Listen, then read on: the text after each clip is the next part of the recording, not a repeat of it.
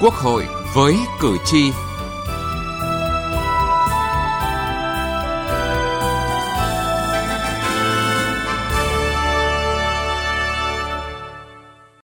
Thưa quý vị và các bạn, chúng ta đang trong thời điểm quyết định của việc phòng chống dịch COVID-19. Khi dịch vẫn tiếp tục có diễn biến phức tạp trên thế giới và tại Việt Nam. Để phòng chống dịch hiệu quả, cần có những biện pháp linh hoạt, song cũng phụ thuộc vào ý thức tuân thủ pháp luật của người dân và việc chỉ đạo điều hành của các cơ quan nhà nước. Thực tiễn phòng chống dịch đặt ra những đòi hỏi gì trong việc hoàn thiện pháp luật, đặc biệt là luật phòng chống bệnh truyền nhiễm đã được Quốc hội ban hành từ năm 2007, có hiệu lực thi hành từ ngày 1 tháng 7 năm 2008. Chương trình Quốc hội với cử tri hôm nay chúng tôi đề cập nội dung này.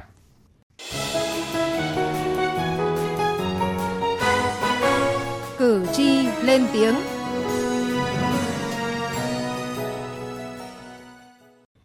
Thưa quý vị và các bạn, ý thức được tầm quan trọng của việc tuyên truyền luật, đặc biệt là luật phòng chống bệnh truyền nhiễm trong thời điểm có dịch. Ngay từ cuối năm 2019, Công ty Điện lực Thanh Trì Hà Nội đã tổ chức nhiều hình thức tuyên truyền luật tới cán bộ, công chức, viên chức và người lao động trong công ty. Giám đốc Công ty Điện lực Thanh Trì Nguyễn Văn Sơn cho biết. Về cái luật phòng chống bệnh ờ, truyền nhiễm thì công ty Điện lực Thanh Trì của chúng tôi cũng đã triển khai sâu rộng tới toàn thể cán bộ công nhân viên với rất nhiều hình thức ạ tức là công ty chúng tôi thành lập mà một số nhóm trên ờ, Zalo để tuyên truyền toàn bộ những nội dung mà tất cả cái văn bản tức là do chúng tôi chủ động trong toàn bộ công tác tuyên truyền theo chị Trần Lệ Dung, nhân viên công ty điện lực Thanh Trì, nhờ những buổi tuyên truyền quy định của luật phòng chống bệnh truyền nhiễm và các văn bản liên quan mà chị cũng như người thân trong gia đình có thêm hiểu biết, từ đó chủ động và tự tin hơn trong phòng chống dịch. Khi mà vào công ty thì tôi cũng ờ, được ban truyền thông tuyên truyền và nhắc nhở khi mà hiểu biết ờ, về cái luật phòng chống truyền nhiễm thì tôi sẽ nâng cao được cái ý thức trách nhiệm của mình trong cái ờ, phòng dịch và tuyên truyền đến gia đình, người thân về cái cách phòng chống dịch truyền nhiễm. Vậy nhưng vẫn còn không ít người chưa biết đến quy định của luật và đây là ý kiến của anh Bùi Gia Thảo và chị Nguyễn Song Thu ở thành phố Hà Nội. Từ trước giờ thì mình cũng chưa bao giờ nghe về cái luật đấy ở trên kênh tuyên truyền nào cả cái đợt dịch vừa rồi thì mình cũng đeo khẩu trang với cả dùng nước sát khuẩn tay nhanh để tốt cho bản thân. Tôi thì có nghe qua về một vài luật ở Việt Nam ạ, nhưng mà luật phòng chống bệnh truyền nhiễm thì tôi chưa có nghe đến. Dạo gần đây thì dịch đang lên cái tâm dịch đang lên cao thì tôi cũng có rửa tay, đeo khẩu trang và sát khuẩn tay chân một ngày nhiều lần. Chắc là sau hôm nay thì tôi sẽ về kiểu thử tìm hiểu xem luật đấy sẽ như thế nào. Thậm chí, ngay trong thời điểm nóng của dịch bệnh, khi những chỉ thị của chính phủ được ban hành, thông tin rộng rãi và thường xuyên trên các phương tiện thông tin đại chúng tới người dân, nhưng vẫn không ít người ngang nhiên vi phạm. Thậm chí, có người còn xúc phạm, hành hung người thi hành công vụ. Tại Ủy ban dân phường Mũi Né, thành phố Phan Thiết, tỉnh Bình Thuận, ngày 8 tháng 4, ngày đầu tiên bắt đầu lập chốt xử lý những trường hợp không đeo khẩu trang nơi công cộng. Chỉ trong vòng 30 phút, gần chục người bị lực lượng chức năng xử phạt – vì không đeo khẩu trang nơi công cộng. Vài người đã phản ứng khi bị lập biên bản và cho rằng các chốt này không có cảnh sát giao thông nên không đủ thẩm quyền yêu cầu dừng xe. Ông Bùi Ngọc Lâm, Phó Chủ tịch Ủy ban dân phường Mũi Né cho biết, công tác tuyên truyền sẽ được đẩy mạnh để người dân thực hiện tốt hơn trong những ngày tới. Trước khi à, tổ chức lập chốt thì ờ, Ủy ban nhân phường cũng đã tuyên truyền bằng nhiều hình thức. Ví dụ như là phát thanh trên đài liên tục, tuyên truyền bằng tờ rơi, gõ cửa từng hộ gia đình, ờ, tuyên truyền trên ờ, các cái trang mạng và được bà con chia sẻ rất là đông cũng như là bà con tán thành rất là cao về cái công tác kiểm tra lập chốt để mà xử phạt vấn đề này. Tình trạng người đưa tin sai sự thật về dịch bệnh trên Facebook, trên Zalo hoặc cá nhân, cơ sở kinh doanh bị xử phạt do không tuân thủ các quy định về phòng chống dịch COVID-19 đã diễn ra ở nhiều địa phương. Còn tại thành phố Hà Nội, thực hiện chủ trương của Ủy ban Nhân dân thành phố, từ ngày 4 tháng 4, các quận huyện kiểm tra người ra đường và xử phạt tất cả những trường hợp đi không có lý do cần thiết. Chủ trương nhận được sự đồng tình, nhưng cũng còn không ít ý kiến băn khoăn. Theo anh Nguyễn Văn Phúc ở phường Mỹ Đình 2, quận Nam Từ Liêm thì chủ trương của thành phố là cần thiết, đặc biệt là khi dịch vẫn còn đang có diễn biến phức tạp. Tôi hoàn toàn nhất trí với chủ trương của chính phủ và thành phố trong thời điểm này. Thực ra thì uh, dịch bệnh lây lan là rất nguy hiểm và không trừ một ai. Bởi vậy, Việc xử phạt những người ra đường khi không có việc gì và đóng cửa công viên cùng các khu vui chơi là rất cần thiết để góp phần ngăn chặn dịch bệnh lây lan, ảnh hưởng tới sức khỏe cộng đồng. ủng hộ chủ trương hạn chế ra ngoài khi không cần thiết, nhưng chị Nguyễn Thu Hà ở phường Trung Liệt, quận Đống Đa cũng băn khoăn. Việc thành phố Hà Nội xử lý những người mà không có nhiệm vụ đi ra đường ấy thì phải quy định rất rõ ràng là như thế nào là không có nhiệm vụ. Tức là nó phải cụ thể thì người dân mới biết mà phòng tránh. Thường là người ta ra đường người ta phải có một công việc gì đó và trong trường hợp đã gọi là phạt ấy thì phải có quy định rõ ràng chế tài rằng là như thế nào thì ờ, không được đi này, độ tuổi bao nhiêu này hoặc là phải xuất trình những cái gì gì đấy. Như thế thì nó mới hợp lý hơn và người dân người ta mới biết cách để mà tuân thủ pháp luật cho nó đúng quy định. Để ngăn chặn sự bùng phát và lây lan của dịch bệnh truyền nhiễm, việc tuân thủ nghiêm những quy định của pháp luật thực sự cần thiết. Tuy vậy, thực tiễn phòng chống dịch thời gian qua cũng đặt ra câu hỏi về tính phù hợp của quy định pháp luật, đặc biệt là luật phòng chống bệnh truyền nhiễm, để từ đó đặt ra yêu cầu sửa đổi bổ sung nhằm mang tính hiệu quả, khả thi và thống nhất trong áp dụng pháp luật. Từ nghị trường đến cuộc sống.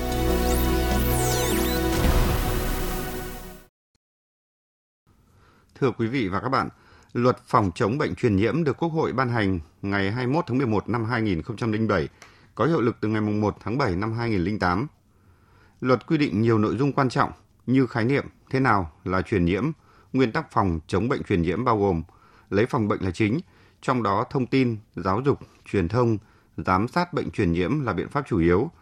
thực hiện việc phối hợp liên ngành và huy động xã hội trong phòng chống bệnh truyền nhiễm, lồng ghép các hoạt động phòng chống bệnh truyền nhiễm vào các chương trình phát triển kinh tế xã hội, đồng thời phải công khai, chính xác, kịp thời thông tin về dịch bệnh. Điều 8, Luật phòng chống bệnh truyền nhiễm quy định rất rõ những hành vi nghiêm cấm. Những quy định của luật đã khá đầy đủ, song tiến sĩ Nguyễn Huy Quang, vụ trưởng vụ pháp chế Bộ Y tế cho rằng vẫn chưa thực sự đáp ứng được yêu cầu của thực tiễn. Virus của các cái bệnh truyền nhiễm này thì nó đã có những cái biến đổi rất là nhanh. Có những cái lúc ủ bệnh như vậy rồi nhưng mà nó không có các biểu hiện ra ngoài. Thế nhưng cũng có những lúc mà chúng ta đang trong cái giai đoạn ủ bệnh chưa phát bệnh nhưng mà nó đã có cái lây nhiễm rồi. Thì tất cả những cái đấy nó đều là các cái sự khó lường của virus bây giờ. Kể cả những cái vấn đề cảm giác như là chúng ta lường được. Mình bảo là phải khoanh các cái ổ dịch. Nhưng mà thật ra các ổ dịch nó cũng đã ở các nơi khác nữa rồi. Thế cho nên là những cái vấn đề như vậy nó làm cho rất khó khăn ờ, cho cái công tác cách ly cách ly trực tiếp cách ly vòng trong cách ly vòng ngoài các cái cách cơ chế để ứng phó với nó trong cái tình trạng khẩn cấp như thế nào thì cơ chế pháp lý chúng ta cũng chưa thật sự là rõ ràng để chúng ta xử lý nó. Với các bệnh thuộc nhóm A, tức nhóm đặc biệt nguy hiểm có khả năng lây truyền rất nhanh, phát tán rộng và tỷ lệ tử vong cao hoặc chưa rõ tác nhân gây bệnh, thì khai báo y tế và cách ly người bệnh là một trong những biện pháp hành chính đầu tiên khi có dịch để đảm bảo an toàn, ngăn dịch bệnh lây lan. Với những trường hợp không ý thức được tầm quan trọng của việc phải cách ly y tế và việc tự ý bỏ đi khỏi nơi cách ly thì bị xử phạt hành chính, thậm chí là bị xử lý hình sự.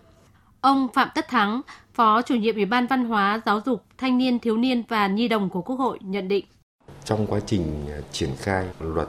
để phòng chống cái dịch COVID-19 vừa qua, còn những cái lung túng nhất định từ các cơ quan chức năng. Có thể à, đó là cũng không hẳn là do luật nhưng có lẽ là những cái văn bản quy định dưới luật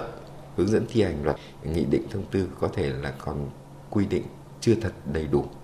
và những cái à, chế tài mà để thực hiện luật thì dường như cũng chưa đủ mạnh bởi vì cái luật đã ban hành cái đây 13 năm cho nên đó là những cái điểm mà cơ quan quản lý à, cần phải quan tâm trong cái việc triển khai luật này để thực hiện cái công tác phòng chống bệnh truyền nhiễm. Đánh giá cao chính phủ, các cấp chính quyền đã triển khai thực hiện luật phòng chống bệnh truyền nhiễm. Song ông Nguyễn Tiến Sinh, Phó trưởng đoàn đại biểu Quốc hội tỉnh Hòa Bình còn băn khoăn về tình trạng một số địa phương khi áp dụng các quy định của pháp luật và văn bản chỉ đạo của chính phủ, Thủ tướng Chính phủ không thống nhất. Có địa phương có cán bộ ngành sáng tạo ra những quy định không có trong luật như bắt chống đẩy đối với những người không đeo khẩu trang, giao đường, đổ bê tông, ngăn sông cấm chợ. Ông Nguyễn Tiến Sinh cho rằng luật phòng chống bệnh truyền nhiễm đã ban hành 13 năm, ra đời trước khi ban hành hiến pháp năm 2013, có yêu cầu chặt chẽ về quyền con người, quyền công dân. Những hạn chế đó phải quy định trong luật. Vì luật không quy định biện pháp cụ thể nên có địa phương áp dụng cả biện pháp điều hành có tính tình thế để thành quy phạm để áp dụng, tạo ra những ý kiến trái chiều trong việc áp dụng của các địa phương hiện nay. Ông Nguyễn Tiến Sinh đề nghị Sắp tới đây thì chúng ta phải phải hoàn thiện cái luật. Trước hết là phải quán triệt cái tinh thần của Hiến pháp 2013 và hệ thống các pháp luật hiện hành để chúng ta hoàn thiện. Nhiều vấn đề cần phải sửa như là phải xác định được các cấp độ trong cái xác định các cái tình thế cấp thiết để chúng ta áp dụng các cái biện pháp phù hợp. Cái đó cũng phải quy định rất là rõ, rất là chặt và trên cơ sở đó phải xác định được cái thẩm quyền của các cơ quan, của người đứng đầu, các cấp chính quyền là cấp nào thì được áp dụng biện pháp gì để nó đảm bảo cái tính đồng bộ và thống nhất cũng đáp ứng được yêu cầu về công tác quản lý để người dân hiểu và thực hiện và đặc biệt nữa là để chống những cái trường hợp tùy nghi tùy tiện áp dụng pháp luật hoặc là sáng tạo quy định không đúng tinh thần của hiến pháp và các quy định của pháp luật hiện hành thậm chí là lạm quyền còn đây là ý kiến của ông Hoàng Đức Thắng, trưởng đoàn đại biểu Quốc hội tỉnh Quảng Trị. Với những biến thiên thay đổi máu lẻ của dịch bệnh mang tính toàn cầu cũng như yêu cầu cụ thể của đất nước và những dự báo hiểm họa dịch bệnh khó khăn phức tạp mà chúng ta phải đối mặt trong tương lai đến thì à, nhất thiết chúng ta phải ra soát bổ sung điều chỉnh bộ luật này cũng như các bộ luật khác có liên quan phải tạo ra hành lang pháp lý phù hợp thống nhất với các quy định đầy đủ với các chế tài đủ mạnh để chúng ta áp dụng trong phòng chống dịch bệnh trong hiện tại và cũng có điều kiện để giải quyết các vấn đề phức tạp trong tương lai trên một tinh thần là phải chủ động cho đất nước và chủ động cho mỗi người dân, mỗi gia đình, mỗi cộng đồng dân cư chủ động ứng phó, giải quyết linh hoạt các tình huống dịch bệnh hiệu quả nhất.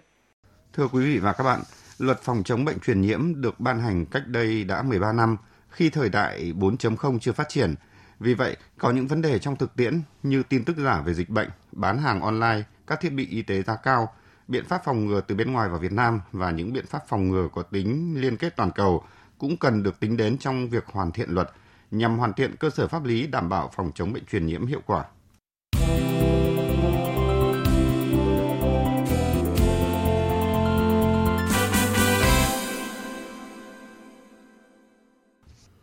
Quý vị và các bạn, Điều 8 Luật phòng chống bệnh truyền nhiễm quy định rõ những hành vi bị nghiêm cấm gồm cố ý làm lây lan tác nhân gây bệnh truyền nhiễm, người mắc bệnh truyền nhiễm, người bị nghi ngờ mắc bệnh truyền nhiễm và người mang mầm bệnh truyền nhiễm làm các công việc dễ lây truyền tác nhân gây bệnh truyền nhiễm theo quy định của pháp luật che giấu, không khai báo hoặc khai báo không kịp thời các trường hợp mắc bệnh truyền nhiễm theo quy định của pháp luật, cố ý khai báo thông tin sai sự thật về bệnh truyền nhiễm, phân biệt đối xử và đưa hình ảnh thông tin tiêu cực về người mắc bệnh truyền nhiễm, không triển khai hoặc triển khai không kịp thời các biện pháp phòng chống bệnh truyền nhiễm theo quy định của luật này, không chấp hành các biện pháp phòng chống bệnh truyền nhiễm theo yêu cầu của cơ quan tổ chức có thẩm quyền. Mặc dù luật có những quy định cụ thể, song các hành vi vi phạm luật còn khá phổ biến. Thời gian qua đã có hơn 300 đối tượng trong nước tung tin giả về dịch COVID-19 trên không gian mạng bị cơ quan chức năng xử lý. Luật sư Nguyễn Phú Thắng, công ty luật Intercode cho rằng để xảy ra tình trạng này, một phần chúng ta chưa xử lý quyết liệt các đối tượng vi phạm, việc xử phạt cũng chưa mang tính răn đe cao. Chúng ta cũng cần phải truyền thông mạnh mẽ hơn nữa đối với những cái trường hợp vi phạm đã bị xử lý. Nhất là trong cái bối cảnh hiện nay khi đại dịch COVID-19 đang hành hoành thì hơn hết thì các cơ quan bảo vệ pháp luật chúng ta cần phải làm mạnh mẽ nữa bởi vì hiện nay là hệ thống ờ, các văn bản quy phạm pháp luật đã phân quyền tới cấp quận huyện để xử phạt những hành vi này. Ủy ban dân các quận huyện, công an quận huyện, xã cần phải tích cực hơn nữa trong cái việc mà phát hiện, ngăn chặn, xử lý kịp thời. Có như thế thì cái tình trạng thông tin giả, thông tin ờ, đồn, thông tin thất thiệt lên không gian mạng mới bị đẩy lùi. Mới đây, Hội đồng thẩm phán Tòa án Nhân dân tối cao có hướng dẫn áp dụng pháp luật và tổ chức xét xử đối với một số hành vi vi phạm pháp luật phổ biến có đủ yếu tố cấu thành tội phạm trong phòng chống dịch bệnh COVID-19. Theo đó, người có hành vi đưa lên mạng máy tính, mạng viễn thông, thông tin giả mạo, thông tin sai sự thật, thông tin xuyên tạc về tình hình dịch bệnh COVID-19, gây dư luận xấu, thì bị xử lý về tội đưa hoặc sử dụng trái phép thông tin mạng máy tính, mạng viễn thông theo quy định tại Điều 288 Bộ Luật Hình sự. Ở tội danh này, mức hình phạt cao nhất là 7 năm tù, phạt tiền cao nhất lên đến 200 triệu đồng. Về trường hợp các cá nhân, công dân biết mình mang bệnh hoặc thuộc trường hợp phải cách ly y tế mà cố tình trốn tránh không thực hiện biện pháp cách ly thì sẽ bị cưỡng chế cách ly. Luật sư Đặng Văn Cường, trưởng văn phòng luật sư chính pháp đoàn luật sư thành phố Hà Nội cho biết, theo quy định của pháp luật, hành vi này sẽ bị xử phạt hành chính với mức phạt từ 5 đến 10 triệu đồng. Ngoài ra, trong trường hợp biết mình bị nhiễm bệnh, mắc bệnh mà cố tình lây lan thì sẽ bị xử lý hình sự theo quy định tại Điều 240 Bộ Luật Hình sự với mức phạt từ 50 đến 200 triệu đồng hoặc bị phạt tù từ 1 năm đến 5 năm. Trong trường hợp là biết mình bị nhiễm bệnh dịch nguy hiểm truyền nhiễm như vậy mà à, cố tình lây lan cho người khác mà dẫn đến tình trạng là hậu quả người khác bị thiệt mạng hoặc là dẫn đến tình trạng là địa chính quyền địa phương phải công bố tình trạng dịch bệnh ở cấp tỉnh hoặc là cấp bộ y tế thì có thể xử phạt tù từ 5 năm đến 10 năm tù. Còn trường hợp nếu mà lây lan dịch bệnh mà có thể thực tế là dẫn hậu quả chết người, chết hai người trở lên hoặc là uh, dẫn đến tình trạng là phải công bố dịch bệnh trong cả nước thì sẽ bị xử phạt với mức cao nhất tại khoản 3 điều 240 của hình sự là phạt từ 10 đến 12 năm tù. Trong trường hợp một người biết mình có nguy cơ bị bệnh hoặc biết mình bị bệnh rồi mà không thực hiện các biện pháp cách ly y tế theo quy định của pháp luật dẫn đến lây lan dịch bệnh cho người khác thì người bị lây lan dịch bệnh đó hoặc cơ quan tổ chức phải bỏ chi phí để thực hiện việc khám chữa, cứu chữa, cách ly, có quyền yêu cầu người có lỗi gây dịch bệnh đó phải bồi thường thiệt hại dân sự. Có thể nói để xử lý các trường hợp cấm được quy định trong luật phòng chống bệnh truyền nhiễm đã có những văn bản hướng dẫn thi hành hoặc các luật liên quan điều chỉnh. Tuy vậy, để tạo cơ sở pháp lý cao hơn, có tính thống nhất, việc hoàn thiện luật là cần thiết. Bên cạnh đó, xử lý nghiêm hành vi vi phạm mới thực sự có ý nghĩa gian đe, nhất là tại thời điểm hiện nay khi dịch bệnh còn diễn biến khó lường. Nghị trường bốn phương